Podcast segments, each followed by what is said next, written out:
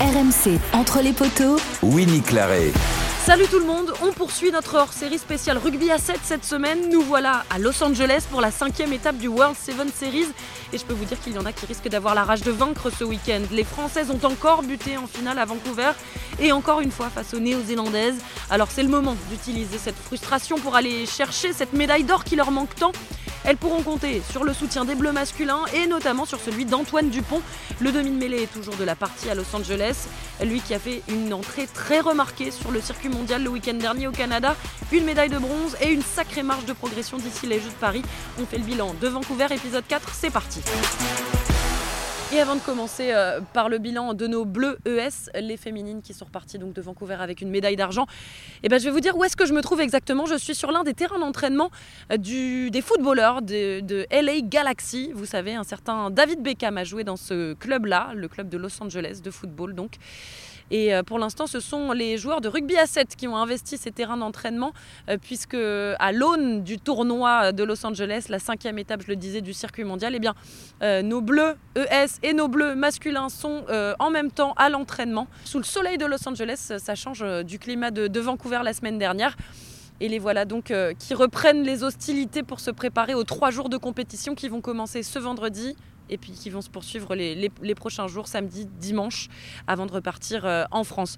Petit bilan donc pour commencer euh, des Bleus, des féminines. Euh, voilà, il y a eu une finale à Vancouver, euh, France. Nouvelle-Zélande, les Néo-Zélandaises qui se sont imposées 35 à 19 sur les Françaises, 5 essais à 3 pour, pour les Black Ferns comme on les appelle. Les essais du côté français, Anne-Cécile Siofani, Valentine Lotos et Chloé Pell. Et de l'autre côté, Portia Woodman qui a mis un triplé. Portia Woodman qui est une star à la fois à 7 mais aussi à 15. Elle a été capitaine des 15istes néo-zélandaises championnes du monde.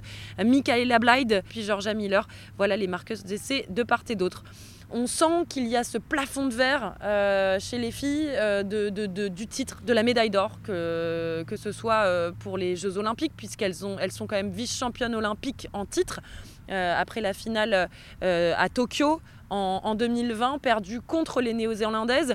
Et puis bah, sur le circuit mondial, elles n'ont jamais gagné un seul titre. Elles ont glané des médailles d'argent, des médailles de bronze, mais jamais l'or.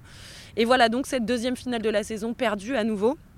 Je, je, vous propose d'écouter pour commencer la capitaine Carla Neysen qui, comme ses coéquipières, est sortie le visage fermé du terrain après la finale de Vancouver. Vraiment très frustrée, triste de la, de, de, la tournure que ça prend. Voilà, il faut quand même qu'on garde aussi un peu le positif de, de ce tournoi. On a, on a, basculé sur quelque chose de fort et euh, il faut qu'on qu y croit vraiment jusqu'au bout. Il faut qu'on aille chercher cette médaille d'or. Il faut qu'on arrive à, à, passer ce cap-là à chaque fois qu'on qu arrive à finale.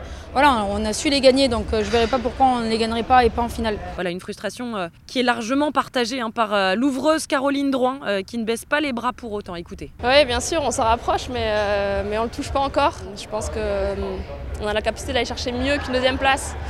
Je ne sais pas encore ce qui nous manque. Euh, en tout cas, une chose est sûre, c'est qu'on ne lâchera rien. Euh, je, connais, je connais cet état d'esprit de ce groupe. Euh, je connais aussi les, les, joueuses qui les composent et on donnera tout.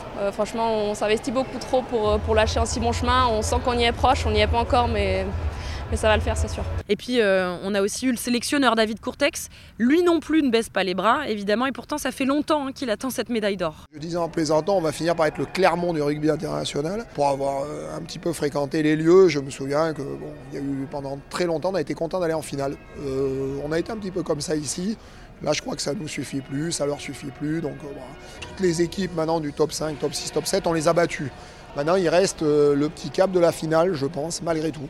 Voilà, la peur de perdre une nouvelle fois, sans doute. Il sait de quoi il parle, hein, lui, l'ancien troisième ligne clermontois. Ça ne suffit plus, d'autant que dans cette équipe de France féminine, bah, on peut largement prétendre à dominer le rugby à 7 mondial parce qu'il y a des top joueuses à tous les étages, tout simplement. C'est ce, que, ce qui nous rappelait justement après la finale perdue à Vancouver. Écoutez, David Courtex. Le plan, là, il est, il est clair, et puis je peux le dire parce que tout le monde le sait, c'est d'avoir deux équipes en une. Autrement dit, euh, d'essayer de jouer les phases finales avec une équipe qui a joué euh, en moyenne deux fois moins que les autres, qui peuvent guère se le permettre. Donc euh, voilà, on nourrit plein de trucs. D'abord le fait d'être un peu plus imprévisible pour nos adversaires parce que nos joueuses ne se ressemblent pas même si la philosophie de jeu reste pareille.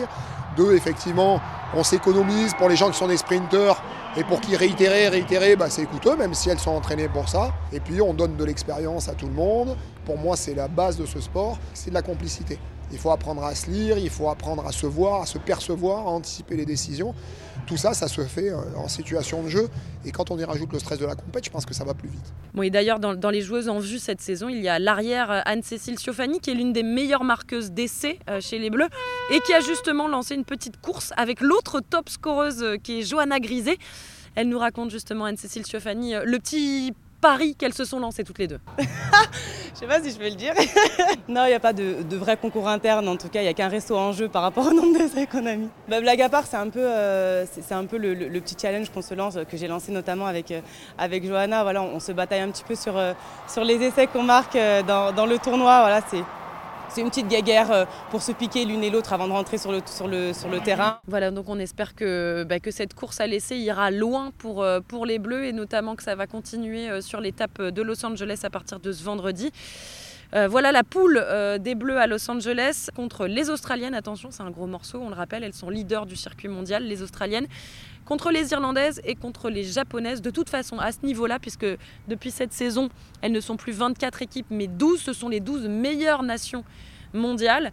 Et donc le niveau est serré, quelle que soit l'équipe euh, en face. Euh, elle nous le rappelle souvent et, euh, et on l'a vu encore une fois ce week-end à Vancouver. On va passer maintenant au bleu masculin et notamment à la première pour Antoine Dupont. Première médaille aussi hein, de la saison pour les Bleus. Antoine Dupont, c'est simple, il a joué les six matchs, deux en tant que titulaire. Il a marqué trois essais contre l'Australie, euh, l'essai de la gagne aussi en quart de finale contre l'Irlande, on en parlait dans notre dernier épisode. Et puis aussi euh, lors de la petite finale contre les États-Unis, euh, petite finale remportée pour la médaille de bronze. On lui a demandé, après cette série de, six matchs, comment il se sentait au rugby à 7. Ouais, c'est ça qui est différent aussi de se lever avec des courbatures et de se dire qu'on qu rejoue. Et plus il y a de courbatures, plus les matchs sont, importants. C'est un peu le paradoxe de de ce sport, mais on s'y fait et on met toutes les choses en œuvre qu'on peut pour récupérer au mieux, être dans les, meilleures conditions possibles. C'est un jeu qui est hyper, hyper sympa à jouer, il y a des espaces partout, il y a plein d'actions à jouer.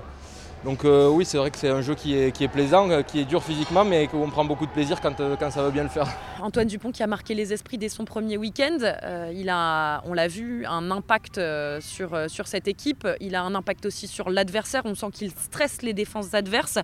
Euh, et justement, on a demandé à, l'un de, ses coéquipiers, Stéphane Parezedo, qui est l'un des tauliers de cette équipe, ça fait 10 ans qu'il est en équipe de France de rugby à 7, et surtout il partage le poste de demi-mêlée avec Antoine Dupont, parce que Antoine Dupont Dupont a porté à l'équipe de France selon lui euh, Antoine, toutes ses, toutes ses entrées elles sont quand même impactantes, euh, il amène de la sérénité et puis euh, beaucoup de, de gaz, de, de, folie aussi.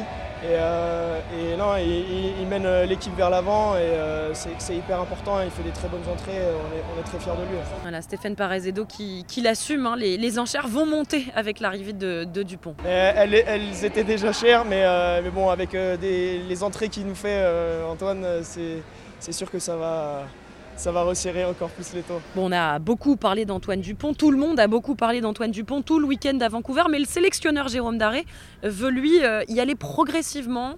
Euh, oui, son nouveau joueur performe, mais il a encore beaucoup à apprendre au rugby à cette écoutée. C'est un jeu qui, demande beaucoup d'humilité. Antoine est en train d'apprendre aussi, il est en train de découvrir cette discipline-là. On y va par étapes, on ne veut pas tout donner d'un coup non plus. On essaie d'avancer caché, à la fois en mettant des choses en place. C'est euh, une guerre psychologique, c'est un jeu d'échecs dans lequel tout le monde veut avancer ses pions avec méthode et stratégie. Nous, on a les nôtres, donc on y va gentiment et on est en train de faire bouger le curseur. Ça se traduit par de belles performances et des, petits, petits contre-coups à certains moments, mais voilà. on avance masqué. Euh, évidemment, euh, un pion aussi important qu'est euh, Antoine Dupont dans une équipe, on va pas le gâcher tout de suite. Ouh, je reçois un ballon de foot actuellement parce que, en plus des, joueuses et des joueurs de rugby à 7, on a des enfants du LA Galaxy qui viennent d'arriver à l'entraînement. Voilà, comme ça, vous savez tout. Je disais donc que, les Bleus avancent masqués avec Antoine Dupont parce que on, on, on, le sent, on le comprend en coulisses que c'est une carte qui qu'ils espèrent jouer à fond, mais qui vont pas la dévoiler euh, si vite. Mais on en saura évidemment plus euh, avec euh, ce tournoi de Los Angeles. Dupont qui a aussi impressionné les, autres nations qui évidemment ont scruté l'arrivée du demi-mêlée toulousain sur le circuit mondial de rugby à 7.